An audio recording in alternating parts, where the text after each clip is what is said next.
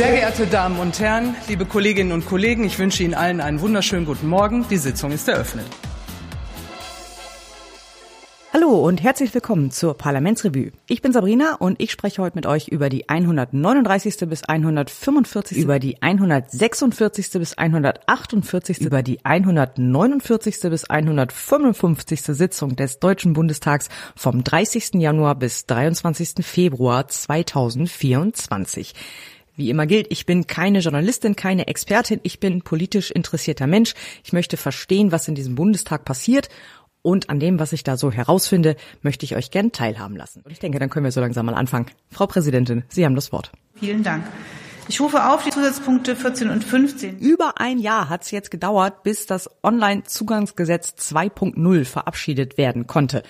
Am 20. Januar 2023 wurde der erste Referentenentwurf aus dem Bundesinnenministerium veröffentlicht. Im August ist es dann in den Bundestag eingegangen und diese Woche am Freitag wurde dann endlich darüber abgestimmt. Die Regierungsfraktionen sind natürlich der Meinung, was lange währt, wird endlich gut und mindestens Volker Redder von der FDP ist komplett begeistert.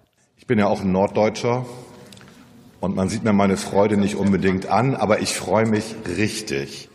Ein zentraler Fehler des ersten Entwurfs, den ich auch in der Folge 26 bemängelt hatte, ist, dass der Part zu der Definition von Standards und Schnittstellen noch sehr, sehr unkonkret und schwammig gehalten war. Das war auch ein großer Kritikpunkt in den Stellungnahmen und in der Anhörung. Das heißt, wir kriegen jetzt zwar ein zentrales Bürgerkonto, über das wir unsere ganzen Behördenvorgänge irgendwie abwickeln können. Im Hintergrund ist aber immer noch das totale Chaos. Und das wird halt weiterhin dazu führen, dass in den Behörden Sachen per Hand gemacht werden müssen, Sachen abgetippt werden müssen und der ganze Vorgang einfach trotzdem lange dauert.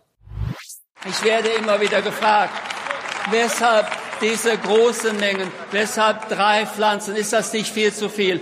Und deswegen möchte ich mich heute eher nochmal darauf konzentrieren, nochmal zu fragen, wie sinnvoll ist das eigentlich so insgesamt und taugt dieses Gesetz dazu, die erklärten Ziele überhaupt zu erreichen. Also okay, wenn du jetzt regelmäßiger Konsument, regelmäßige Konsumentin bist und du sagst, okay, drei Pflanzen stelle ich mir hier hin, passt für mich, reicht für mich, läuft. Also ich weiß auch nicht, wie schwierig das ist, Cannabispflanzen anzubauen, also wie pflegeintensiv die sind. Bei mir würden die nicht überleben, das ist schon mal klar, weil bei mir überlebt sowieso nicht so viel. Ich habe einen Fikus, der überlebt jetzt schon deutlich über zehn Jahre. Ich weiß selber nicht, wie das geklappt hat. Aber anyway, es gibt sicher Menschen, die haben dann Händchen für, für die ist das eine Option. Für andere Menschen ist vielleicht auch dieser Anbauverein eine Option, weil die denken, auch Bürokratie fand ich schon immer super. Ich habe auch schon immer Bock, Kassenwart zu werden oder Präventionsbeauftragter und regelmäßig diese Schulungen zu machen. Das wird sicher auch geben. Jetzt denken wir aber nochmal zum Beispiel an Gelegenheitskonsumentinnen. Für die ist doch nichts davon wirklich eine Option.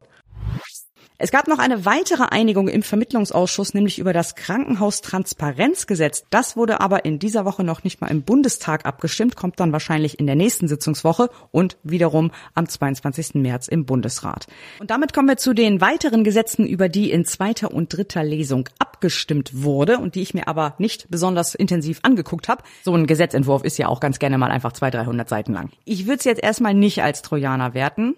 Was bedeutet, dass wir eine trojanerfreie Folge haben. Gut, es gab auch nur vier Gesetze, die verabschiedet wurden, aber immerhin.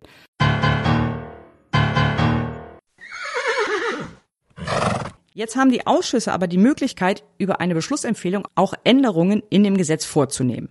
Das ist auch gut und richtig, denn es soll ja auch die Möglichkeit geben, die Gesetze nochmal nachzubessern, nochmal weitere Einigungen mit einzupflegen und so, alles in Ordnung.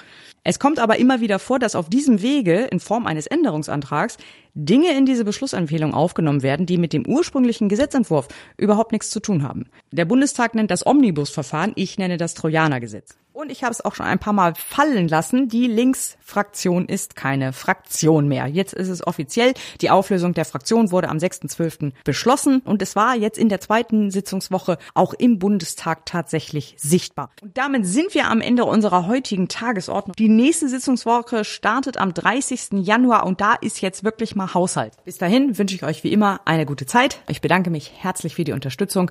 Danke fürs Zuhören. Bis bald und Seto. Die Sitzung ist geschlossen. Ich wünsche Ihnen ein wunderbares Wochenende.